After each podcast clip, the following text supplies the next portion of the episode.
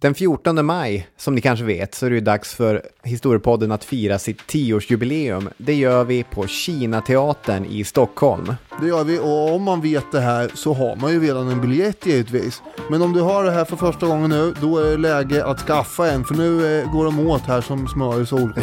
Ja, men det är inte jättemycket kvar, så vill man komma, vänta inte. Köp din biljett nu på krigocfred.se.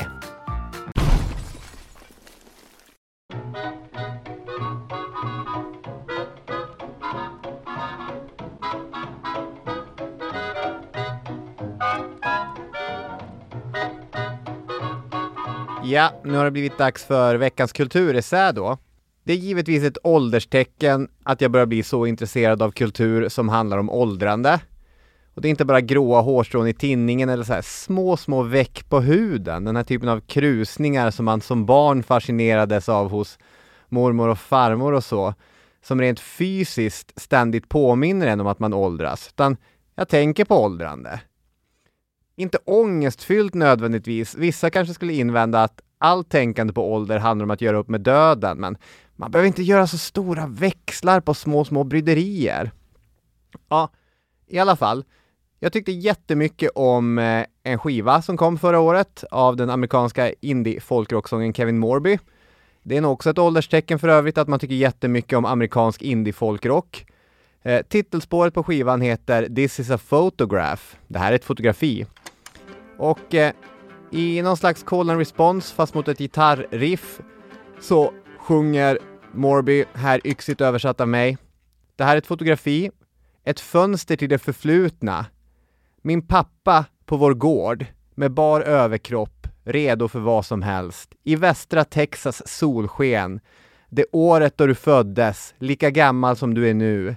Hans fru står bakom kameran. Han har ett skimmer i sin blick som tycks säga det här är vad jag kommer sakna med att vara vid liv. Min kropp, mina flickor, min pojke och solen. Vad som händer här är att Kevin Morby tänker på sin pappa när hans pappa var lika gammal som Kevin Morby är när han tänker på sin pappa. Och han gör det genom att titta på ett fotografi. Sent en natt när jag inte kunde sova så hade jag det där riffet rullande i huvudet och jag smög upp till vardagsrummet och la mig i soffan där jag läste Jeanette Hentatis bok Älven i mig. Den handlar om hennes egen och Lule älvs historia. Hennes mamma var barn till en vattenrallare som växte upp i det provisoriska idealsamhället Messaure, förevigat i Olle Hägers dokumentärfilm. Ett samhälle som bara fanns till för att bygga en damm till vattenkraften. Och innan Lennart Nilsson började fota hur livet kom till och blev Sveriges mest kända fotograf så åkte han under sent 50-tal på uppdrag av Vattenfall runt ibland Vattenfalls många stora projekt och dokumenterade verksamheten. Och hans mästerliga foton från bland annat Messaure inte bara ramar in utan så här dikterar hur vi tänker på vattenkraftssamhällena, på Porjus, på Porsi, på Messaure, på dammarna och på kraftverken då när det begav sig. Hentati skriver bland annat att bilderna med deras infallande ljus, svärta och lätta skuggor inbjuder till sentimentalitet. Sen refererar hon den amerikanska författaren Susan Sontag. Jag läser. Det är så med fotografier, förklarar Sontag.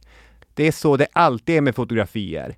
De är tidsbundna fragment som över tid blir allt lösare i sina konturer och därigenom förlorar sin förankring i verkligheten. Sakta men säkert går hon på det viset från att vara en skärva livlevt till ett abstrakt förflutet. Ett förflutet öppet för alla möjliga slags tolkningar. Många gånger sådana som ter sig vara en omedelbar spegling av den enskilde betraktarens känsloliv och intellektuella referenser. Allt det som Kevin Morby läser in i sin fars blick på ett fotografi från 1988, det är sånt som finns i Kevin Morby, inte i själva fotografiet. På 1820-talet, då togs de första fotografierna och teknologin utvecklades snabbt och med den förändrades historien. Vår bild av krigen, av maktens människor och faktiskt av allt annat förändrades. Till det bättre mestadels, givetvis, men ett fotografi är aldrig bara ett fotografi. Och det är vad jag tänkte att dagens avsnitt ska handla om. För en podcast kan nöja sig med att bara vara en podcast. Och ni är varmt välkomna till Historiepodden när Historiepodden pratar fotografier och historien. Nu kör vi igång!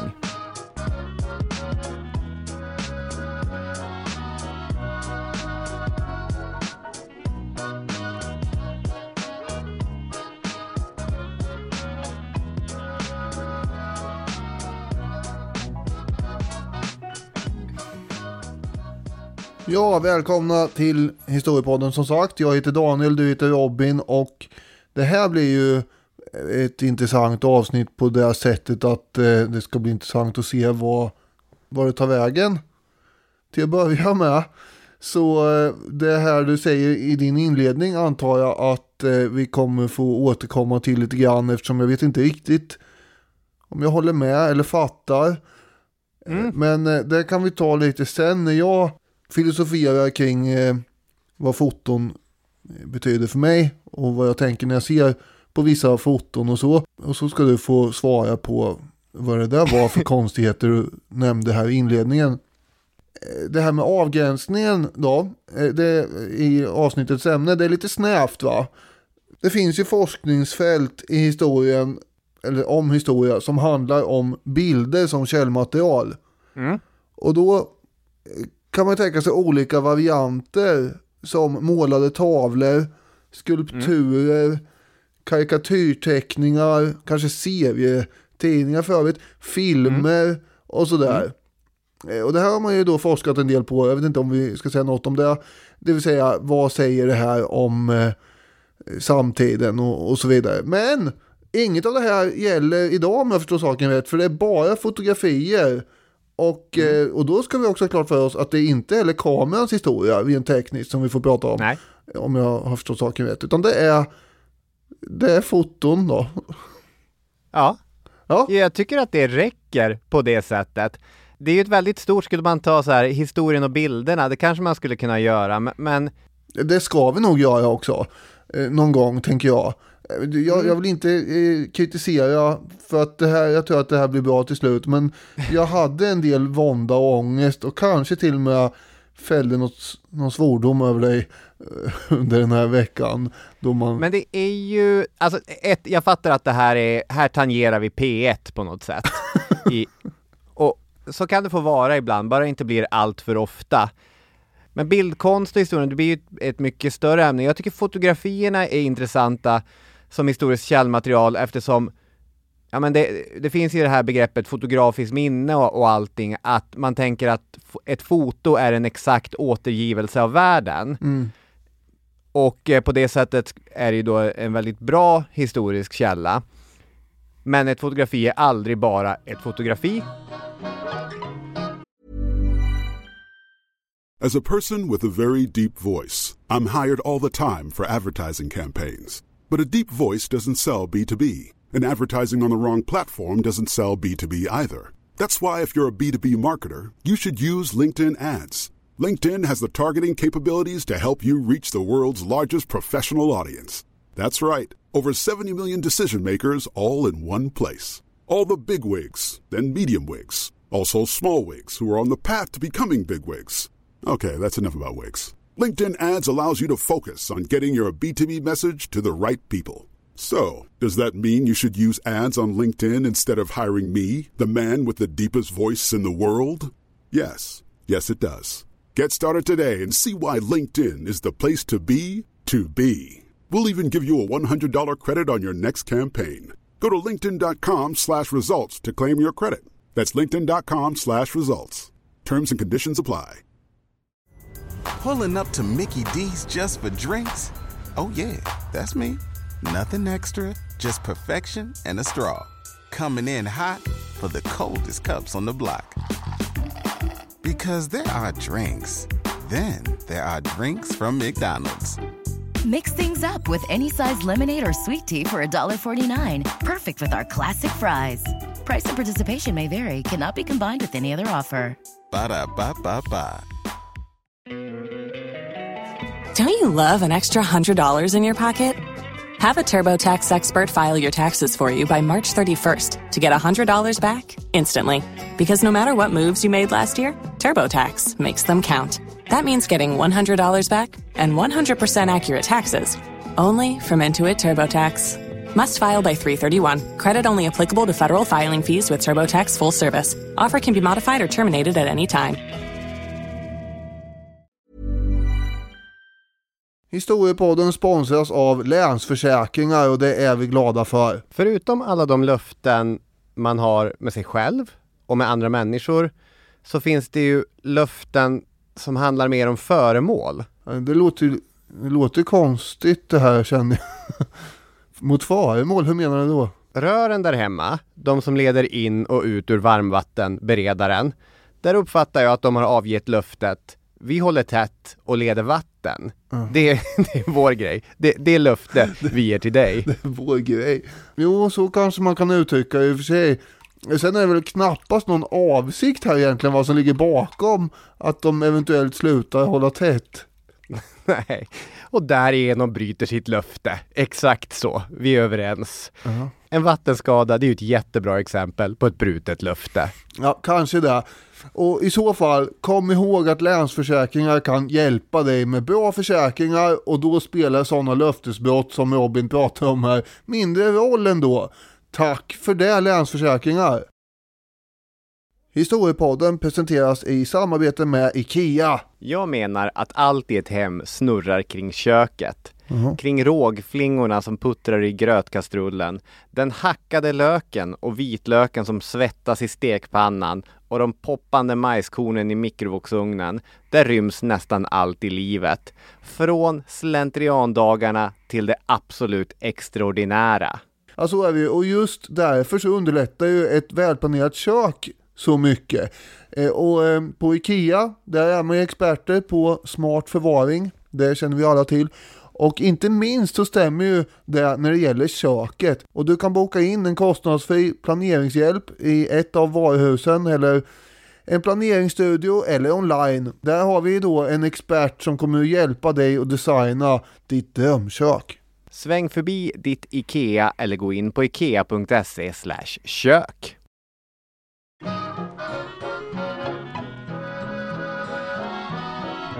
Vi kanske ska ta en Vi var då också. Det här har blivit en av vårens och sommarens följetonger här. Det nya lekmomentet Vi var då, då jag och Daniel ska försöka ta oss till tio namn från ett givet år i historien. Det har gått lite bättre steg för steg. Nu får vi se om vi kanske kan ta det här i mål för första gången. Och jag snurrar på hjulet och får fram året 1611. Det här kan bli bra, känner jag spontant nu. Men det kan också vara så att man missar något. Okej, ja men då, jag, jag, det är min tur att börja, eller hur? Ja, Och då, då ser jag så här, här, här är ett träd framför mig. Och där ser jag en väldigt lågt hängande frukt. mm, mm. Och då säger jag Gustav II Adolf. Mm, den, är ju, den hänger lågt där, nästan vid marken. Men det är första man tänker förstås, ja. ja. Ja. Född 1594 står det här i mitt eh, dokument. Död eh, 1632. Det, det visste man när han dog. Nej, men eh, då tar jag nästa lågt hängande frukt här ändå. Jag säger Axel Oxenstierna. Daniel säger Axel Oxenstierna. Och då säger vi eh, född 1583, död 1654. 1-1. Gör inte bort den nu. Nej, jag, jag tänker inte göra bort mig, men jag tänkte för, för sakens skull att eh, vi kan eh, hur ska vi räkna det här eh, med, med 1611? För jag vet ju en person som dör året 1611. Ja, men då har han ju levt det året också. Menar, Då har han levt det året också, Ja. eller hur? ja, ja, ja, Ja. det är ju så är ju. Och även om man föds ett år så har man ju levt det året också. Vad härligt. Eh, då säger jag Karl den nionde. Och det här, ja, mm, okej. Det är inte mycket högre upp det hänger. Men det är lugnt, man får göra så. Ja. Född eh, 1550, död 1611. Jag säger Carl Philip, prinsen som är bror till Gustav Adolf. Carl Philip, eh, född 1601. Nu, nu har vi sagt så mycket svenskar.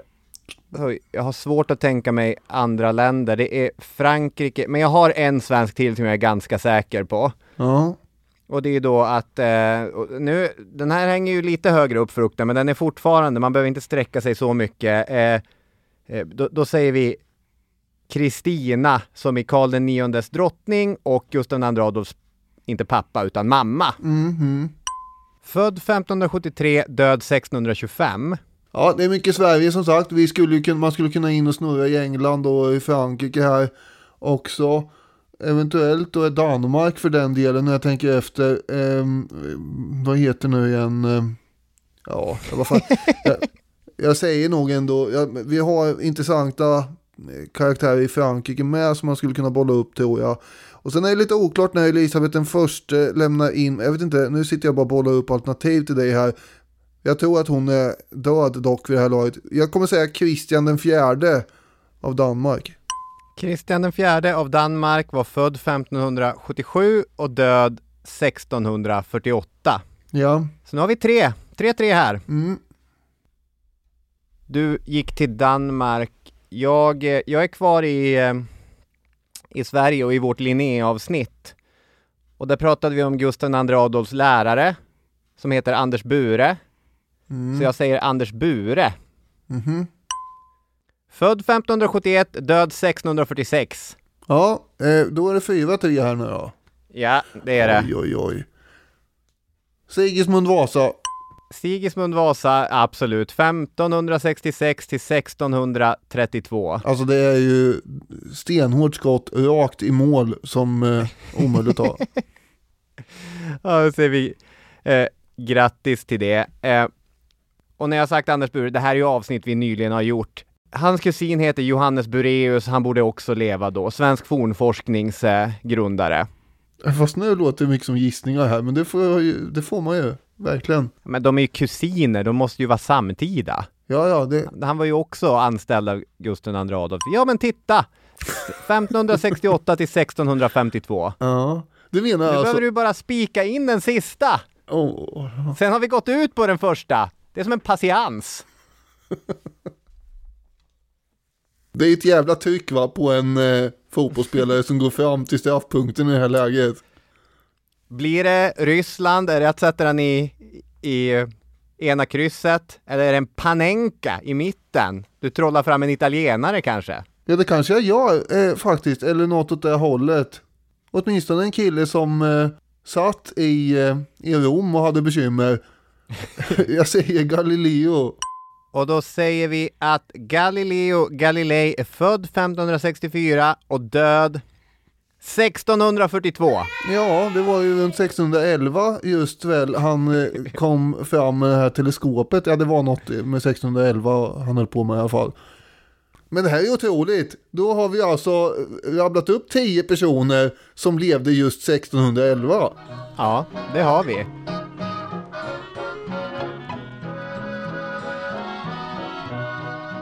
Din inledning där som handlar om en eh, kille som tittade på ett fotografi av eh, Sin pappa. sin pappa. Mm. Mm. Det är ju inte så unikt. Jag hängde inte riktigt med på vad, vad kontentan var. Att det var någonting att det pågick i hans huvud snarare än i fotografiet. Och det, så kan det ju delvis vara. Men ja, jag, jag tycker ändå att eh, någon gång så har ju någonting pågått i den miljö där fotografiet togs också. Mm.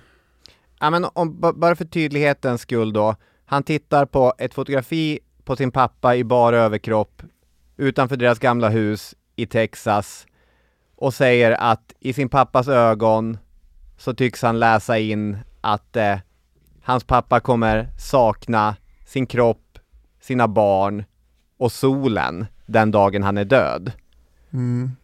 Och den grejen, att han ser det i sin egen pappa när hans pappa är, är sjuk och gammal och så. Det är ju ingenting som egentligen finns i bilden, utan Nej, det är ju okej. någonting som finns hos honom som bilden framkallar.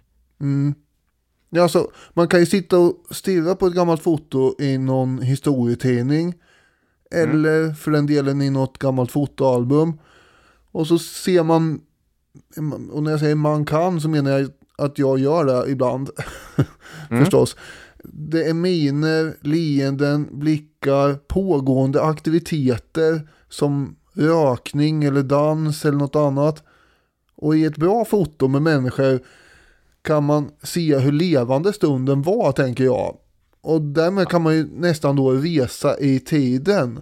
Att möta någons blick som levde förr, kanske för hundra år sedan, det är ju det är något magiskt nästan, tänker jag. Alltså jag tittar ofta på gamla foton, både privata och historiska foton från historiska händelser i en större kontext liksom. Foton som jag kan försjunka i till exempel kan vara eh, från Victor in Europe-firandet 1945, alla är glada. Eller en eh, bild på morfar i någon slags restaurangmiljö på 50-talet. Egentligen vilken tid och miljö som helst. Kan ju vara intressant. När man tittar på människorna på bilden tillräckligt länge så kan man börja föreställa sig hur det var i exakt den stunden. Och, då, och det återigen händer rätt ofta. Liksom att man teleporterar sig, om en man, återigen jag, i sinnet till den där tiden och platsen som om kortet har frusit i tiden. Och sen mm. sätter vi igång den igen med oss i då. Mm. Och ibland ser man ju det där i filmer. Eh, fast kanske åt andra hållet, jag vet inte. Alltså att hur en rullande scen då sakta fixeras till en bild. Och sen kommer någon slags förklarande text eller något, ofta i slutet då på filmen. Och eh, det finns väl exempel åt andra hållet med. En stillbild kan övergå från svartvit orörlighet till färg och rörlig film helt plötsligt. Mm. Det är som om tittaren då har dykt bakåt i tiden tills den tiden då fotot togs liksom. Mm. Och det där greppet gör han väl i Titanic förresten. Utifrån eh, den här målningen är ju då av den här kvinnliga huvudrollen. Rose. Ja. Och så tänker jag ibland att jag skulle vilja göra när jag ser ett intressant foto. Ganska ofta, alltså det, man ser massor med foton som man inte alltid reflekterar över. Men ibland fastnar man ju och så tittar man vad är det vi har här egentligen. Och det är inte lika lätt att göra med målningar ju. Eh, att man ska dyka ner i, i själva känslan. Men med foton blir det så nära och äkta. Och inte minst då när det handlar om släktingar kanske också. Men, och det där är intressant när du, du pratade om eh, segerdagen. Ett av de kändaste fotografierna har ju Alfred Eisenstadt tagit. Det är från Times Square. Augusti 1945, det är fredag även i USA och så är det en bild på en, en sjöman som kysser en kvinna. Mm. Och det är ett av de här, här ikoniska fotografierna, men eh, det var ju för några år sedan som kvinnan på bilden började prata om det där och att eh, det är bara en, en snubbe som går fram och, och kysser henne, och inte bara kysser henne utan liksom tar henne i ett grepp om nacken och bänder ner henne och, och nästan i en sorts tvångsrörelse börjar hångla med henne så att hon såg det som ett enormt skrämmande ögonblick i livet. Ja. Och på affischer och så över hela världen så har det blivit liksom det, det ikoniska glada ögonblicket. Här är fred, människor kysser varandra på gatan. Och det är det där liksom att ett fotografi aldrig bara är ett fotografi, utan så här, de känslorna man själv lägger i det kan finnas där, men, men eh, de är svåra att förhålla sig till på det sättet. Ja, det där är en väldigt känd bild den du pratar om. Det var faktiskt inte den jag tänkte på när jag mm. drog upp exemplet, utan mer när det sitter en massa människor på rad och skrattar och ler och, och grejer och, och ja. håller på. Och... Ja, de är ju glada. Ja, jag tänker det. Men eh, det här visste jag inte ens om att det förelåg på det sättet med den där bilden. Men det var ju, men det förtog ju det hela en smula. Lite fadd smak mm. i munnen sådär. Det där är ju en grej under så podden. Vi har ju gjort det här i tio år och man har läst, jag vet inte, hundratals, tusentals böcker och artiklar. Och så man har ju stött på enormt starka grejer som eh, när vi gjorde eh, de fruktansvärda avsnitten om, om folkmordet i tyska Sydvästafrika och Herero-folket. Jag satt ju en timme tror jag och kollade på Maharero, eh, den eh, eh, ledaren för den afrikanska stammen, Samuel Maharero, överhövdingen. Som bara, han ser ut som en, en filmstjärna från 70-talet. Och det är också så här, det var inte en referens någon hade i tyska Sydvästafrika där tidigt 1900-tal, utan det är ju bara jag som ser honom och tänker fasen vad cool Maharero ser ut. Mm. Ja, nej, det är ju du som tänker det, ja. Och ett av dina största fritidsintressen är för övrigt att bildgoogla saker och ting. Ja. Så att eh, det här borde ju ha varit en mycket underhållande research för dig. alltså, så är det. Men alltså när jag, när jag pratar om det här med att man ska dyka ner i, man får, det tar ju ett tag alltså, för man får ju känna efter då. Dels måste man ha lite fantasi och sen känsla för tidsandan, vilket man får genom eh, mycket historisk läsning. Och sen får mm. man ju tänka eh, att vad är det här? Och du pratar då om eh, Herero-folket i Namibia. Om man ser då på bilden att de är i ett varmt klimat så får man ju ta in känslan, oj, under hur det här temperaturen det klibbar svett mot eh, tröjan och det är kanske lukter och grejer man kan ta in också. Just det. Det är en jättestor kaktus i bakgrunden. Ja, det kan vara, det är ett jävla jobb egentligen, men det ska inte vara lätt att åka i tiden heller. Nej. Men det är fint, du har ändå en slags här, här emotionell metod för att sjunka ner i fotografiet. Den, den är ju svår att eh, ställa upp så att vi kan använda den i forskning, men den är ju väldigt användbar utifrån vår verksamhet. Ja, den är helt och hållet byggd på känsla egentligen.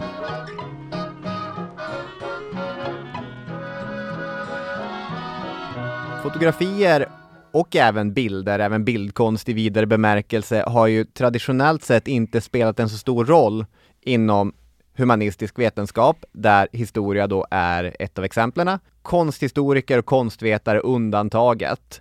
Vi befinner oss väl nu i en eh, fas och en period där det här delvis håller på att luckras upp, men inte helt har gjort det.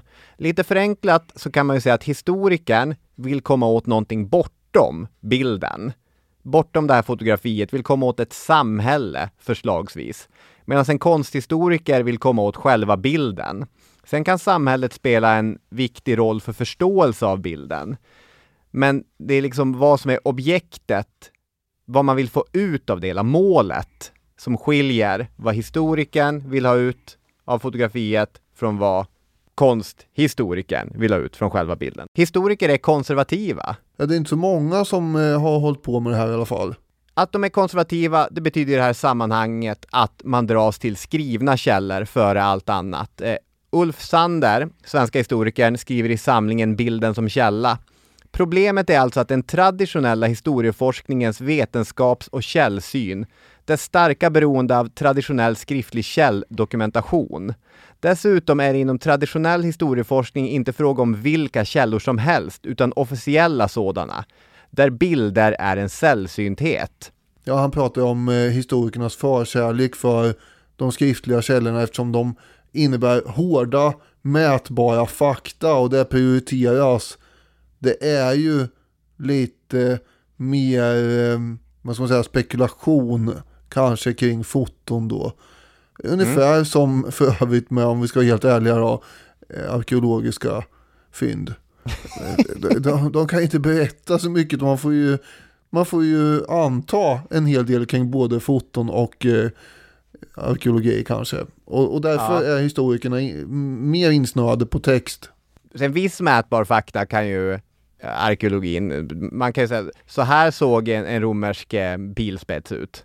Absolut, så är vi ju. Men vad, hur hamnar den där och vem sköt den och varför? Det, ja. det, då blir det problem. Ja, nu sköt väl inte romarna så mycket pilspett, men ett romerskt kastspjut, äh, jag vet inte. Nå någonting romerskt i marken, så är det ju. Men kring skriftliga källor så finns beprövade, pålitliga och till detta rätt enkla metoder för att arbeta. Varje historiestudent som har gått en metodkurs i historia kan hjälpligt framställa historisk kunskap genom att sitta och beta igenom ett skriftligt material. Alltså, man vet hur man gör, det finns böcker där man läser hur man gör, alla är nöjda. Så är det inte riktigt med fotografier.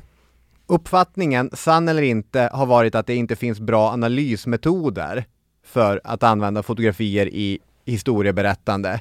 Det finns inga självklara lättanvända manualer, skriver Sander.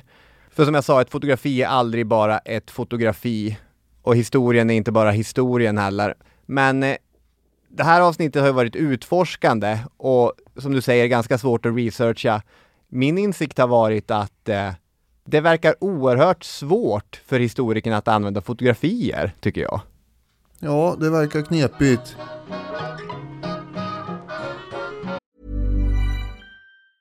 As a person with a very deep voice, I'm hired all the time for advertising campaigns. But a deep voice doesn't sell B2B. And advertising on the wrong platform doesn't sell B2B either. That's why, if you're a B2B marketer, you should use LinkedIn ads. LinkedIn has the targeting capabilities to help you reach the world's largest professional audience. That's right, over 70 million decision makers all in one place. All the big wigs, then medium wigs, also small wigs who are on the path to becoming big wigs. Okay, that's enough about wigs. LinkedIn ads allows you to focus on getting your B2B message to the right people. So, does that mean you should use ads on LinkedIn instead of hiring me, the man with the deepest voice in the world? Yes. Yes, it does. Get started today and see why LinkedIn is the place to be to be. We'll even give you a $100 credit on your next campaign. Go to linkedin.com slash results to claim your credit. That's linkedin.com slash results. Terms and conditions apply. Everybody in your crew identifies as either Big Mac Burger, McNuggets, or McCrispy Sandwich. But you're the filet fish Sandwich all day. That crispy fish, that savory tartar sauce, that melty cheese, that pillowy bun. Yeah, you get it.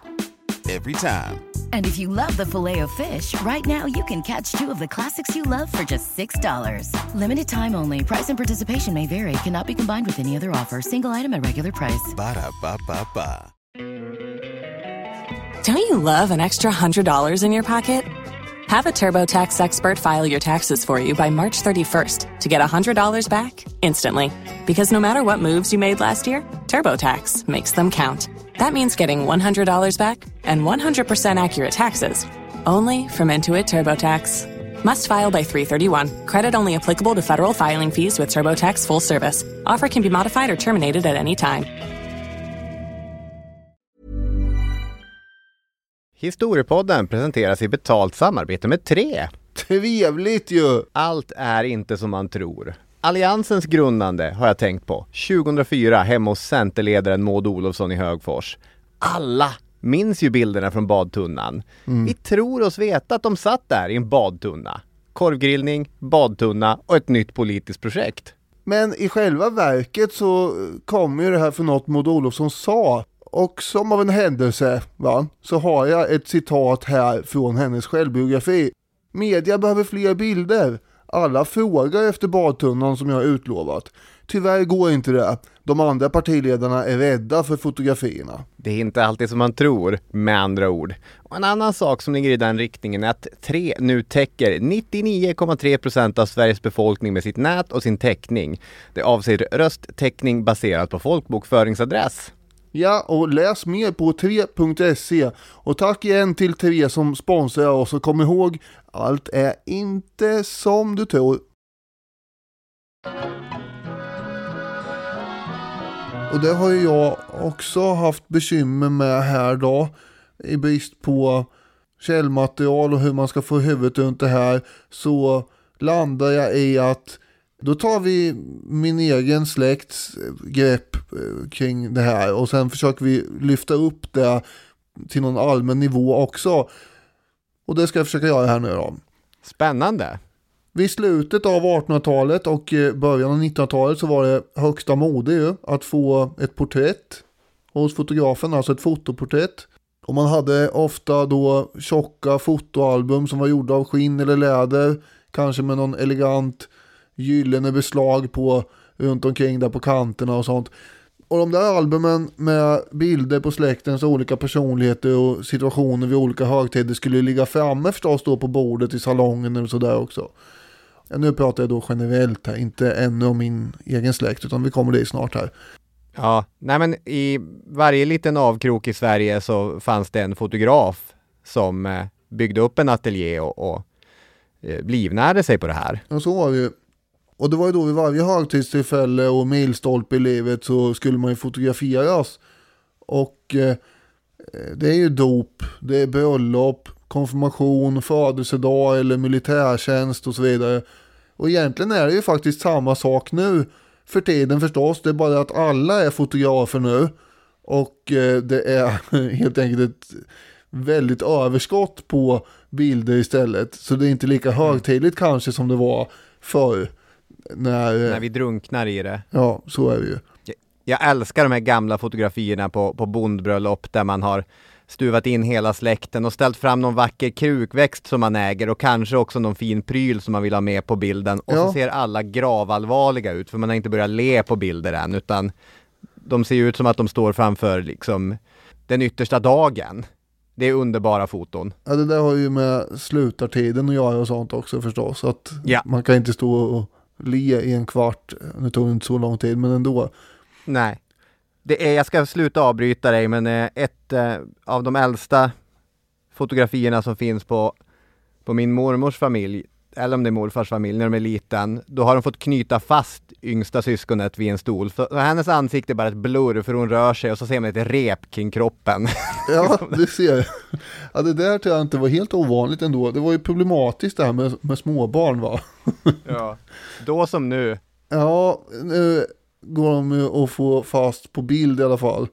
Hos morfar och mormor så fanns det en vägg, kommer jag att tänka på under researchen, där eh, porträttfoton hängde. 12 stycken i runda ramar och det var foton av okända svartvita människor. Det var ju äldre släktingar då till morfar och mormor. Tre generationer bakåt med rötter i 1800-talets mitt. Mm. Har jag fått veta när jag ringde till min mor och frågade vad var det där för folk egentligen. Mm. Och egentligen vet jag ju vilka vissa av dem var i alla fall. Och de där fotona hängde nog där från att huset byggdes 1952 till att mamma sålde för några år sedan. Och det fanns ju andra foton också till, förstås på mamma och min moster Karin när de var små i början av 50-talet. De sitter gulligt uppstyltade inför fotografen där. Och sen har vi på morfar och mormors torp, där fanns det större tavlor, bland annat på militärt utstyrda ynglingar i pickelhuvor från början av 1900-talet. Och eh, de där tavlorna ska jag lägga vantarna på någon gång. De poserar då som om de vore i ett eh, fotbollslag. Och en av dem är ju Herman Johansson. Själva urfadern på något sätt i alla fall till min eh, släktgren. Tillsammans med sin Emma fick han fem barn, varav fyra var söner. En av dem var ju min morfar då. Och eh, enligt uppgift ska, ska ju då prästen ha ansett att det var, det var ju förfärligt många Johansson här i trakten. Så det kanske ni skulle ta och fundera på varpå Herman såg till att ge sina barn namnet Hermansson istället. Och sen var dynastin i rullning så att säga. Eh, och först och främst så var det då bröderna Hermanssons stenhuggeri som eh, tog upp taktpinnen och sa att nu ska vi sprida namnet över eh, land och rike. Mejsla in det i sten. Exakt. Och sen kom jag och tänkte något liknande, jag vet inte. Eh, angående äldre släktingar då, så min gammelmormor Gerda och gammelmorfar August, de eh, efterlämnar ju ett sånt där tidstypiskt bröllopsfoto med en stor tavla. Mm. Hon hade inte en krona, det här har jag kollat upp för mamma har eh, fotografiet hemma, den här stora tavlan, utan det var någon slags, apropå vårt avsnitt om bröllop då, eh, det var någon form av blomgilang istället på huvudet hade hon. Men det var någonting. Låter härligt. Och August han finns ju också förevigad på foton från tiden före det att han träffade Gerda, min gammelmormor. Nämligen han satt med ett gäng andra karlar på enorma redwoodträd i Seattle. Han hade ju utvandrat, jag tror det är från 1907. Och i samband med min bokrelease här förra veckan så eh, fick jag faktiskt det där fotot i present av mamma. Jag har ju tjatat i flera år eh, om att jag vill ha en kopia men eh, hon har inte förmått att göra någon kopia utan istället har hon då gett mig det här fotot. Och det kan du se nu Robin för det hänger ju bakom mig här. Ja, jag tänkte faktiskt på att det är ett fotografi bakom dig, men det, det är det alltså. Vad va fint. Där sitter han i Seattle och eh, de ser ut som miniatyrmänniskor på det här trädet. August på tavlan här bakom mig, han dog ju visserligen långt före att jag föddes, men Gerda eh, levde till 1997 i alla fall. Hon blev nästan 100 år och mm, ja, från barndomen kommer man ju mest ihåg eh, lukt av rengöringsmedel och urin när man var på de här ålderdomshemmen.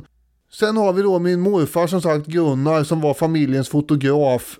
Han är inte med på bilder själv så ofta utan han håller ju då mer i kameran och han hade dille på en sak som tydligen var ganska vanlig under 1900-talets första hälft och eh, ja, delvis också eh, uppenbarligen andra hälft hos äldre eh, personer med fotografiintresse, nämligen att på jämna födelsedagar så ska man då fira födelsedagsbarnet genom att placera objektet i ett hav av blommor och sen fotograferar man det här noggrant.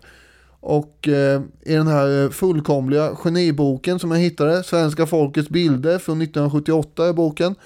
Eh, där kan man då läsa och se exempel på det här och eh, den här vanan då att sitta snällt på en stol bland alla de här blommorna. Det har man hållit på med under hela 1900-talet. Och vi har massor med sådana där bilder på alla möjliga släktingar som sitter bland alla blommor och bara tittar. När morfar själv sitter där så ser han ju lite mindre road ut än han antagligen var när han fick ta bilderna. Men eh, ja, det skulle fotograferas. Man känner ju direkt igen genren. Det är alla, visa upp alla blommor man fick på den här födelsedagen. Exakt. Och vid sekelskiftet 1900 så var det ju en ganska stor händelse när en fotograf kom till samhället eller byn och folk skulle som du sa innan visa upp sina bästa egendomar. Det kunde vara någon skål eller något eller kanske finservisen, fin mundering i hög hatt, bästa mjölkkon skulle man dra fram eller tjockaste suggan eller något. Som skulle Ja, med. faktiskt. Ja. Det är underbart. Och så skulle alla vara med på bilden förstås också. Ofta väldigt många barn just, vilket var ett problem. Eh, Eftersom de hade svårt att sitta still. Och eh, sen skulle ju förstås tjänstefolket vara med också. Jag måste ju då ta upp exemplet eller referensen med fotografen i Barnen i Bullerbyn även om det flyger över huvudet på dig. Mm, det får du jättegärna göra. Den här scenen när alla är spända och exalterade över att en fotograf har hamnat i lilla Bullerbyn.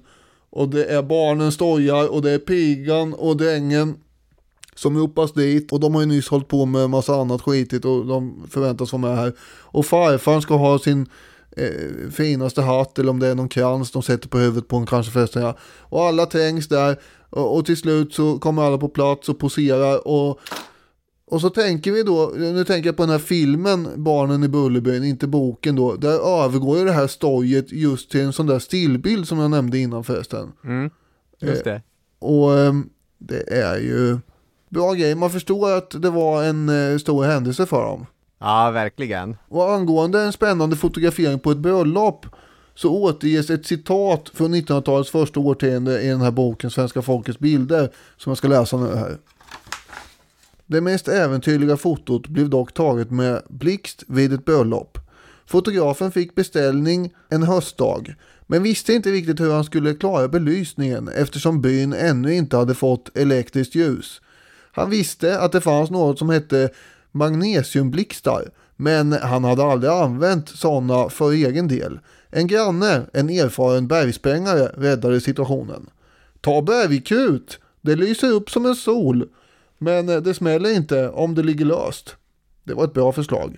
Fotografen fick en kardus bergkrut av sin granne och tackade ja till fotobeställningen i bröllopsgården. Efter maten röjdes salen av och gästerna ställdes upp vid ena långväggen med burparet i förgrunden.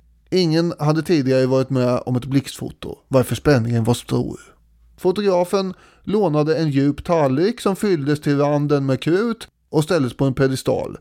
En tvinnad och preparerad ullgarnsända fick tjänstgöra som stubin. Kameran ställdes in och en och annan träskande gäst manades med milt våld in i bildfältet. Svetten lackade av de flesta och ögonen stod svarta som byxknappar. Männen kände till bergkrutets styrka och anade det värsta. Fotografen manade till stillhet och tände stubinen. Den lilla lågan fladdrade i mörkret och närmade sig krutet. Spänningen blev nästan olidlig. Då, i ett enda nu, fylldes rummet av en våldsam blixt. Den djupa tallriken ramlade i golvet, pedestalen likaså och ett par genomträngande skrik hördes från gästerna. Man fick i hast eld på ett par stearinljus och kunde studera verkan av blixten. Fotografen hade fått sina mustascher svedda och söndagsbladet krutstänkt. Men i övrigt föreföll ingen vara skadad, utom ett par gummor som svimmat, men de kvicknade till efter en stund.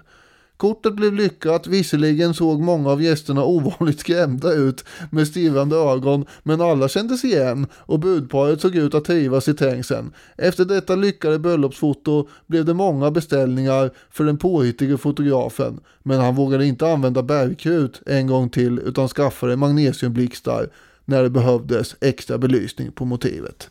Ja, fem av fem. Är det 5 av 5? Tack så mycket. Eh, bra. Apropå blixtar så måste jag också nämna bara att eh, det är en annan rolig episod nämligen. Jag kan ha nämnt det här i podden innan. Jag vet inte riktigt men åtminstone så drog jag ju det här skämtet när jag höll tal på Östgöta nation i Uppsala. Där jag då för övrigt är hedersmedlem. Eh, Det var ju då när jag blev insvuren så att säga. Jag och Jenny var ju där på en, en sån här elegant middag. Och eh, det var ju många härliga tavlor på Oscar II där och det gjorde att man kände sig som, hemma.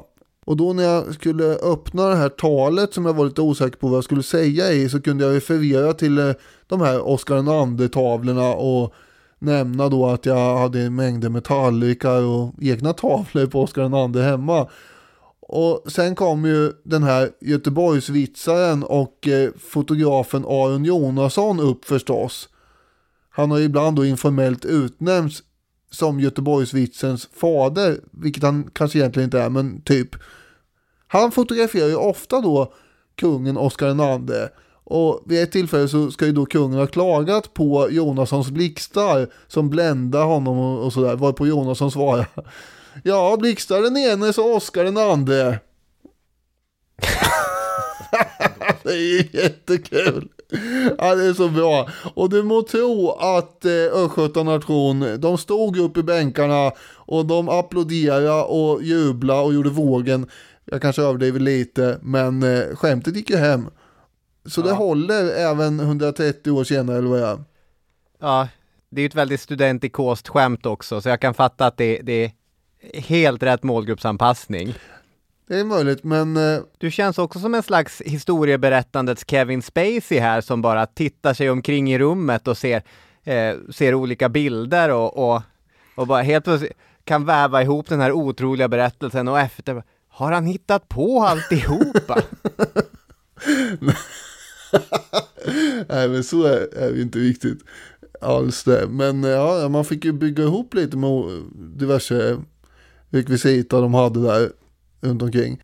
Vet du vem Albert Engström är? ja, Ja, det var han tecknaren. Han utnämnde ju då den här Jonasson till storvitser. ja, Och efter, det är ju också kul. Och eftersom eh, Oscar II då var eh, både kung och eh, lite grann bekant med den här Jonasson som han ofta tog foton så kunde han då bekräfta det här rent formellt och utnämnde vad jag förstår då Jonasson till är- ja, man älskar typ. ja, ja, det är tre av fem tycker jag. Jaha, okej.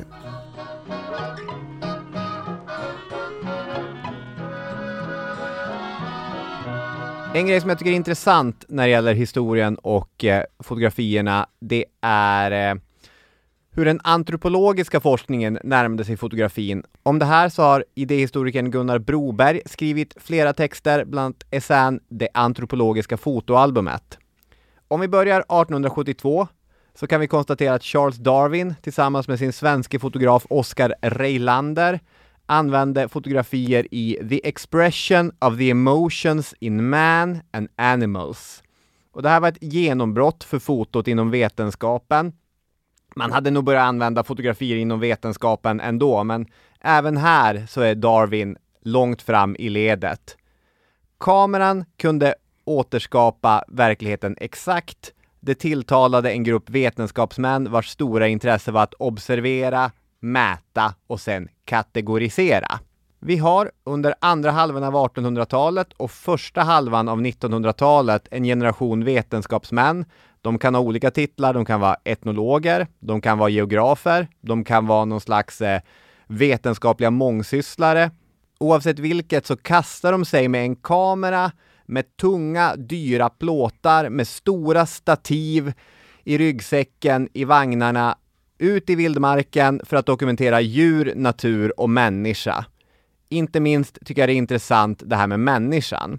Gunnar Broberg, han har grävt fram ett gammalt August Strindberg-citat för att visa på den stora entusiasmen som det här skapade. 1890 så skriver Strindberg drömmande om en fysisk geografisk beskrivning av landet, skildrad i stor översiktsresa från Skåne till Lappland.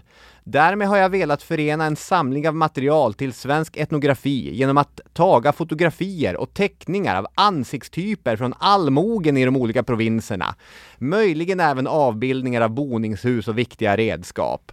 Så Strindberg tänker sig en, en, ett riktigt praktverk, en fin bok som går från Skåne till Lappland med fotografier och teckningar av människorna, allmogen, hur de bor och vad de har för redskap. Nu är ju Strindberg här främst en vacker drömmare. Han, han tänker att vad fint det vore om jag kunde göra det här. Inte mindre vacker drömmare är Gustav Retzius. Och Retzius, han var antropolog, men är väl mest känd idag för att han några år in på 1800-talet kom att omfamna den rasbiologiska synen på sitt fält. Där var han inte 1874 när han lägger ut texten till varför fotovetenskapen är ett måste inom antropologin, vetenskapen om människan. Retzius menar att vi kan inte bara ha en massa subjektiva berättelser, utan vad vi behöver är, citat, noggranna avbildningar av typiska individer, förnämligast deras huvud, oeftergivligen nödvändiga. För detta ändamål bjuder fotografien så stora fördelar att vi ej tvekade att i trots av de svårigheter kringforslande av fotografisk apparell på en vidsträckslandsresa medför, ändock förse oss med nödig utrustning. Och här kommer vi in på någonting som jag tycker är intressant. Retzius och hans kollegor, de reste runt, de mätte skallar, de tog mått, de observerade, skrev ner i långa tabeller, kategoriserade. Anders Retzius, Gustav Retzius pappa, han är ju mannen som hade kommit på skallindexet. Att man tog en massa mått och sen delade man in människor i långskallar eller kortskallar. Och alla som har bläddrat i en bok om fysisk antropologi från eran har sett de här tabellerna. Oj, oj, oj vad det är tabeller. Det är statistik på kraniestorlekar, det är käkar hit och käkar dit. Mm. Det där är man ju inte så intresserad av att sitta och titta i, utan det man fastnar på i de här gamla verken, det är ju fotografierna.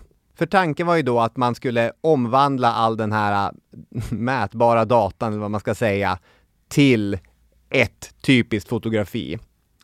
Gunnar Broberg skriver, men att gå från ett enskilt porträtt till ett statistiskt genomsnitt är förstås principiellt omöjligt. Utan att klargöra problemet blandade man kvalitativa element med kvantitativa. Arrangerade bilder med statistiska tabeller.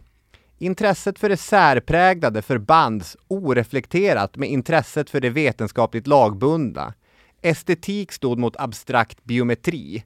Det finns ett stort, stort glapp mellan vad de försöker göra, alltså eh, mäta hur många människor som helst och räkna ut något slags genomsnitt och bara ta en bild på en random människa som man tycker är, är idealet för den här rasen eller gruppen eller vad det nu är man räknar med. Och de har själv inte insett problemet här i deras metod. Det är ju skillnad va? Det är ju skillnad. Statistik och en bild på en människa säger väl olika saker. Och de här antropologerna, de övertalade, de mutade, de tvingade eller lurade människor att ställa sig inför kameran. Vissa människor ville ställa sig inför kameran också. Och de regisserade sina motiv. Så att de är såklart inte bara objektiva informationshämtare. Ett fotografi är aldrig bara ett fotografi. För tydlighetens skull här, visst är det så att eh, det framförallt är samer du pratar om som de fotograferar?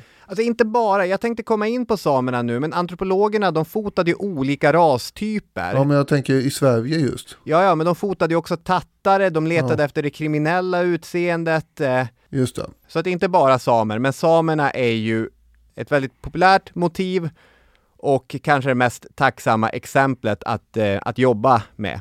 För precis som eh, Carl von Linné som vi pratade om för några veckor sedan så tyckte de här vetenskapsmännen om att röra sig ute bland samerna. Det var de inte ensamma om. Under samma era så började också lappmarksresenärer att fota samer lite grann för, jag vet inte, sin egen rekreations skull. Mer om det alldeles strax. 1855 är det äldsta kända exemplet på ett fotografi eh, på samer ifrån. Det handlar om Magnus Semler, en dansk. Jag har läst den uppgiften många gånger, men jag har aldrig hittat fotot. Däremot, eh, på tal om så här starka fotominnen, så kommer jag ihåg första gången jag stötte på Lotten von Dybens fotografier.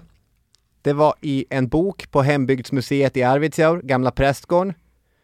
Von Dyben, hon reste runt med sin man Gustav i trakterna kring Kvikkjokk på 1870-talet.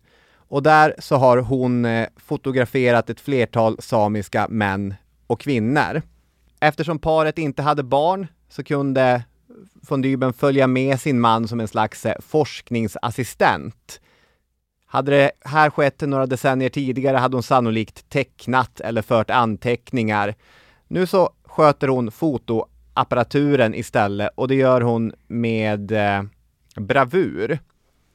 Bilderna är såklart också präglade av antropologin och många fotografierna är genretypiska. Alltså den typiskt antropologiska bilden är ju ungefär halvkropp, en person som sitter och stirrar rakt in i kameran. Men hon har tagit flera helkroppsbilder. Och till skillnad från de här antropologiska bilderna så är alla namngivna. Det är Eva-Britta Mulka, 28 år, som står där med en lång vandrarkäpp i händerna och med sin bebis i en kont på ryggen i ett fjällandskap. Det är ju en bild som, jag, eh, jag tycker den är ganska mäktig att titta på. Det är inte en, en anonymiserad bild som bara är avsedd att försöka avslöja vad man antog var rastypiska element hos en grupp. Och de här bilderna ställs ofta i litteraturen mot de kända och ökända fotografierna som Herman Lundborg, Sveriges mest kända rasbiolog, tog under 1920-talet. Så här skriver Gunnar Broberg i en formulering han är så nöjd med att han använder det i alla sina texter om ämnet. Så klev antropologen fram ur skogsbrynet med sin kamerautrustning, eventuellt sin fonograf, dessutom antropologiska mätinstrument, kompass, meteorologiska och kartografiska instrument, skrivdon, kanske skjutvapen. Kanske kom han eller hon i bil eller flygplan, kanske iförd glasögon och släpande på en medicinlåda. En sån entré måste ha verkat både skrämmande och äggande. Situationen ställer kulturerna i relief mot varandra. Hur upplever forskaren och informanten varandra? Samspelar de eller lurar de varandra? Skräms reaktionerna fram? Förtigs det väsentliga? Missförstår man varandra? Eller blir samspelet gott? På sikt, vad innebär denna inbrytning i en annan kultur i form av förändring? Och vad betyder det att motivet helt plötsligt får se sig själv på bild? Lundborgs fotografier har inga namn. Människorna, de är bara nummer.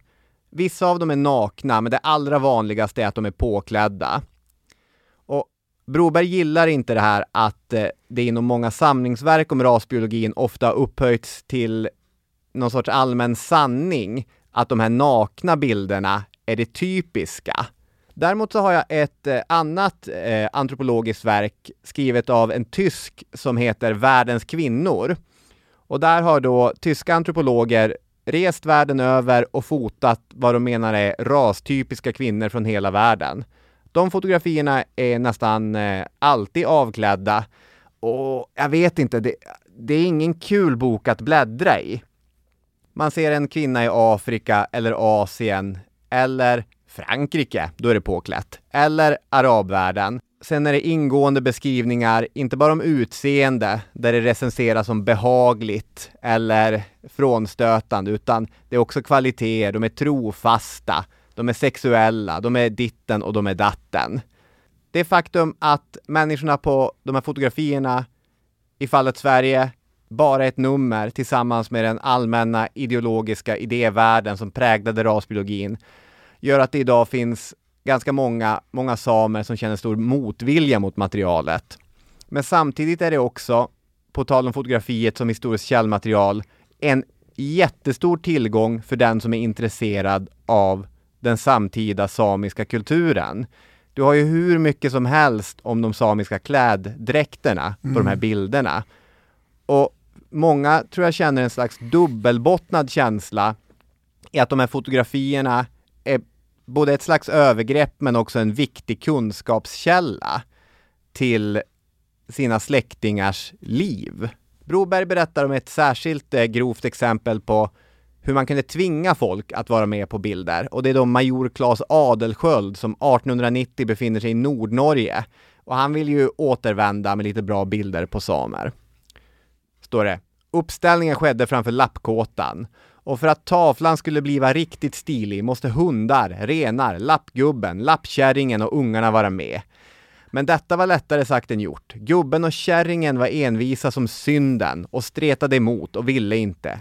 En av ungarna i paradiskostym hade man lyckats jaga ur kåtan och fått fatt på bland dvärgbjörksbuskarna. Men vred sig ur händerna på den som fångat honom, som en såpad spädgris. Slutligen knöfade två starka tyskar lappgubben ner mellan sig. Urlöjtnanten tog kärringen under armen och höll henne väl fast.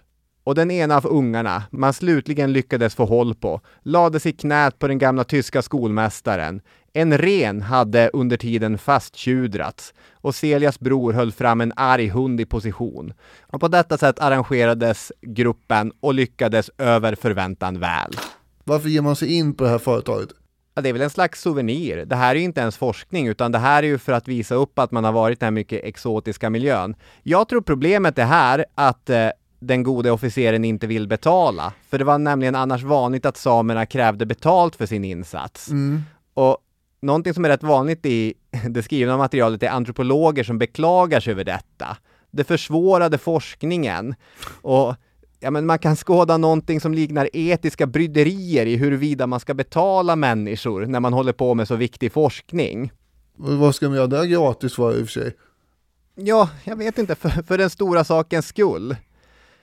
En vanlig betalning som Herman Lundborg själv tycks ha använt är att han skickade ett foto till motivet. Att om jag får ta din bild så kommer du få en kopia. Och eh, för första gången i sitt liv hade man ett foto av sig själv. Har jag någon poäng med allt detta? Jag vet inte. En gång i tiden samlades det här mycket omfattande bildmaterialet in. Det blev en del i en vetenskap som misslyckades med att se sin egen ideologi och hur den påverkade den vetenskapen.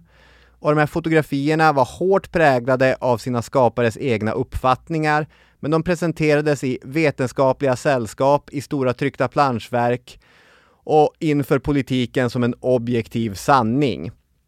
När de i själva verket var en mycket subjektiv berättelse. Här ett fotografi.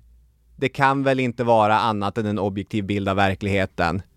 Jo, det är liksom, det, det kan det vara. Är min poäng bara att man ska vara källkritisk? Ja, alltså vad din poäng är, är lite grann upp till dig att presentera, känner jag. Men jag kan hjälpa till här eh, lite grann. Och det är ju då att fotografiet, att det inte ljuger som man ibland har hört. Det är ju en lögn, Ja. uppenbarligen. Ja. Eller åtminstone inte sant. För det kan ju visst göra. Eh, Dels i sådana här sammanhang där det är då arrangerat kan man säga. Men sen går det ju att manipulera på andra sätt med. Precis som statistik kan arrangeras och eh, riggas då. Så att det åtminstone ser ut att belysa den vinkel som man själv vill ha. Även om statistik säger man också inte ljuger. Och det beror på vilken statistik och hur mycket statistik man tar in och sådär. För det första så är det då, precis som med statistik, så med ett foto att det är ganska mycket utanför fotot som inte syns. Ja, Och bara det säger då en del om att fotografen måste göra ett urval här. Och det är ganska mycket som har valts bort utanför fotot. Sen kan man ju då som sagt manipulera själva fotot då och det är ju väldigt aktuellt i nutiden här med AI-tjänster och sådär. Det kommer ju aldrig mer bli vad det har varit när det gäller foton. Även om det har varit möjligt ganska länge också för människor utan utbildning eh, i form av eh, Photoshop och sånt där. och även längre tillbaka med feer som snurrar där på, på bilder. Ja, precis. Det är lite det jag tänkte komma in på här. Att man kommer ju snabbt att tänka på Stalins retuscheringar av diverse politiker som försvann från officiella foton när han inte tyckte om dem längre. Ja. Särskilt drabbades ju Trotskij av det här. Det du är inne på är ju Arthur Conan Doyle. precis avsnitt 114 tror jag om eh, historiska förfalskningar. Och han ville ju så gärna tro att de här fienderna faktiskt fanns, Doyle. Men det Mm. gjorde de inte för det var ju, det var ju fake. Och redan på 1890-talet, alltså till och med före Arthur Conan Doyles förhoppning om att de här fienderna på bilden var riktiga, så var det ju en stor debatt eh, kring om man skulle acceptera att det kopierades in cumulusmoln i landskapsfotografier bara för att de såg vackra ut. Det här är helt sant. Den här frågan hänger ihop lite grann med debatten huruvida fotografering är en konstform eller en korrekt återgivning av en äkta verklighet på något sätt. Just Är det. det, är det konst eller är det dokumentation? Torgny Nordin skriver, eller skrev för länge sedan i eh, Svenska Dagbladet, han var kultur och vetenskapsskribent så här. Parasitering på fotografiets förmenta sanningsvärde har varit ett annat kärt trätoämne. Ofta har det gällt befogad ilska från fotografernas håll när överkreativa redigerare på tidningsredaktionerna klippt ihop eller placerat in hårt beskurna bilder i felaktiga sammanhang. 1960 pågick i Svenska Dagbladet en debatt med anledning av att skriftställaren Hans Lidman publicerat en arrangerad bild av en hökuggla på en död tjädertupp. Kai Curry Lindahl gick till storms mot den falska bilden men fick till svar att den minsann besatt pedagogiska värden. Värre då när Expressen sex år senare publicerade ett så kallat flygdrama av en duvhök jagande en nötskrika. I själva verket rörde det sig om uppstoppade fåglar som hängts upp i tunna nylontrådar. De senare bortretuscherades i trycket. Och poängen jag försöker göra här, Ja. som jag har tänkt ut innan jag börjar prata, är alltså då att bildmanipulation det uppstår alltså inte med Instagramfilter utan det är någonting som har funnits länge, precis som debatten om dem. Och jag tror att din poäng är nog där du sa också då, att man ska vara lite källkritisk. Har jag hjälpt dig här nu? Du är alltid hjälpsam.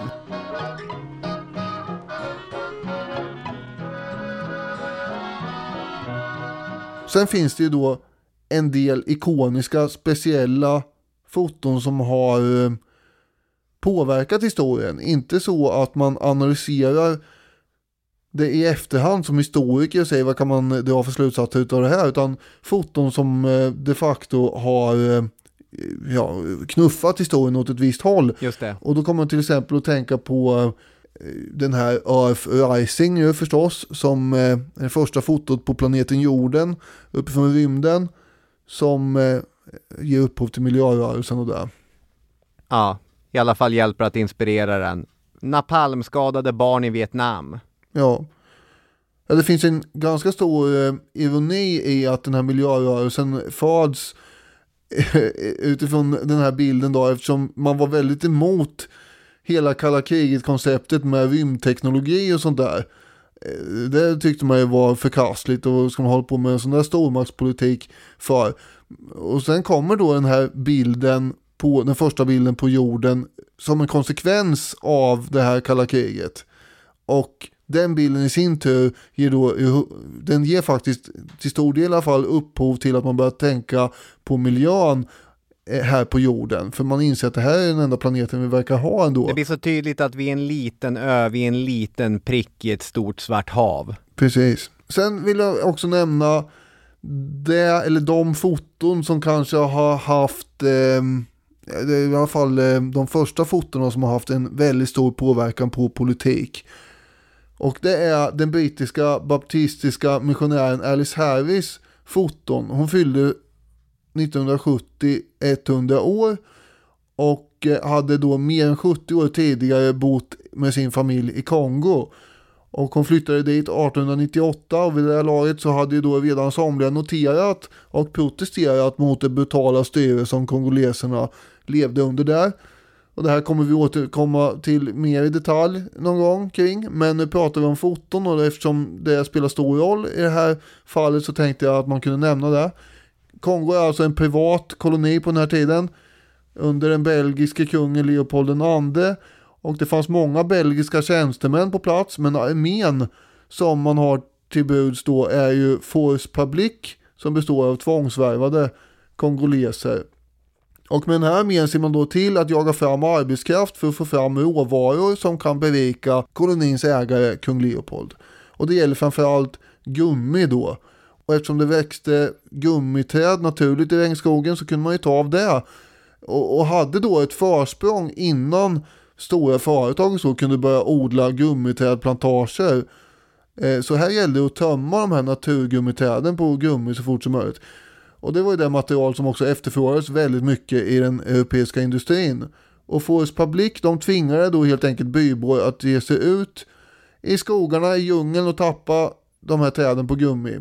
Och alla hade en viss kvot att fylla och ibland så försökte folk fly och då blev de beskjutna. Problemet är då Leopolds väldigt giriga och snåla styre.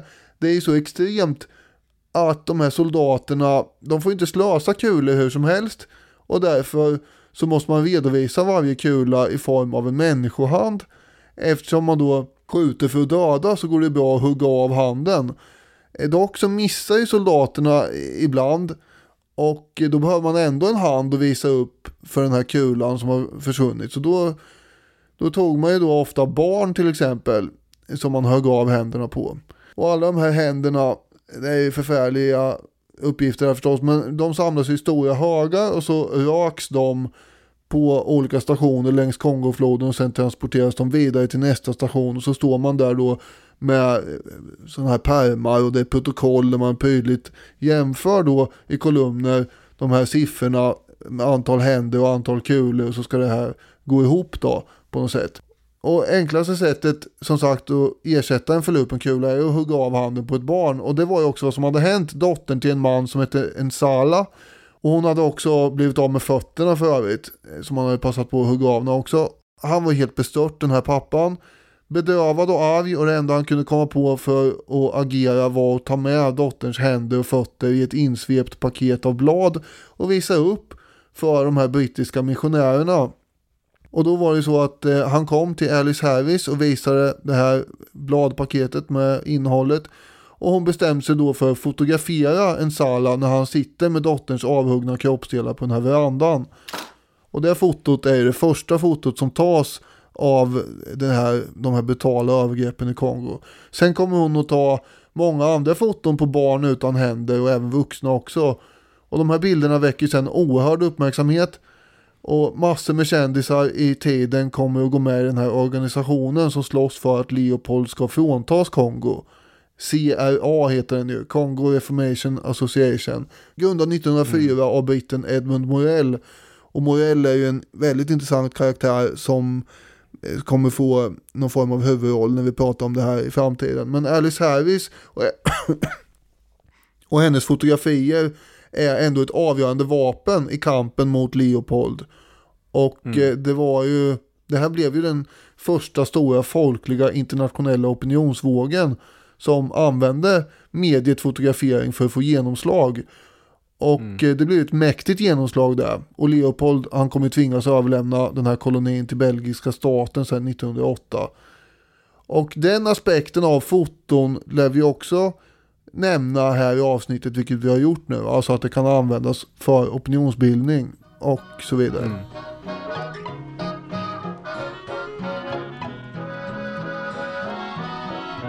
Ni får jättegärna gå in på Facebook-sidan och eh, lägga upp lite så här bilder på vad ni tycker är de bästa historiska fotografierna eller bilder som är slående eller viktiga för er på olika sätt. För som sagt, jag är en eh, bild-Google-torsk och jag tar gärna del av vad vår kunniga och eh, duktiga lyssnarskara tänker. Ja, det, det gör jag med. Till exempel om ni vill ta en bild på när ni läser min bok De kom, de såg, de segrade.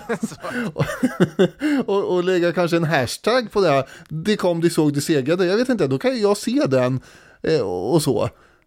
För det är ju sommarläsning nu. Ja, absolut. Det här är jag mindre lockad av själv, men ni vill ju såklart göra Daniel glad också. Ja, Hörni, tack så mycket för att ni har lyssnat. Eh, Vi hörs igen nästa söndag. tack så mycket. Ha det bra. Hej hej. Hej!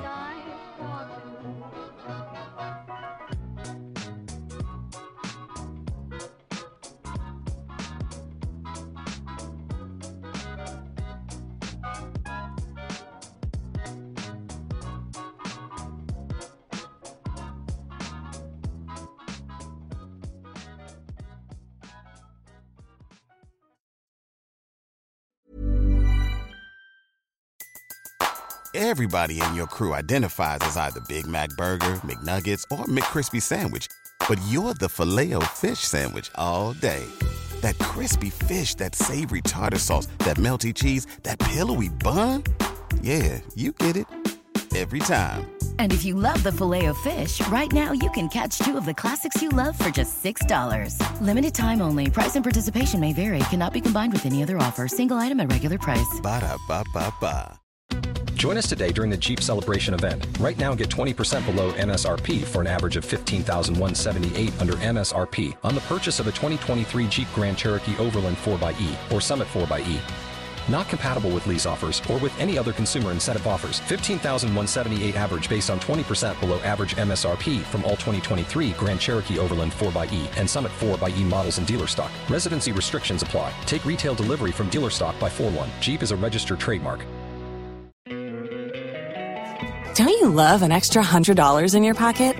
Have a TurboTax expert file your taxes for you by March 31st to get $100 back instantly. Because no matter what moves you made last year, TurboTax makes them count.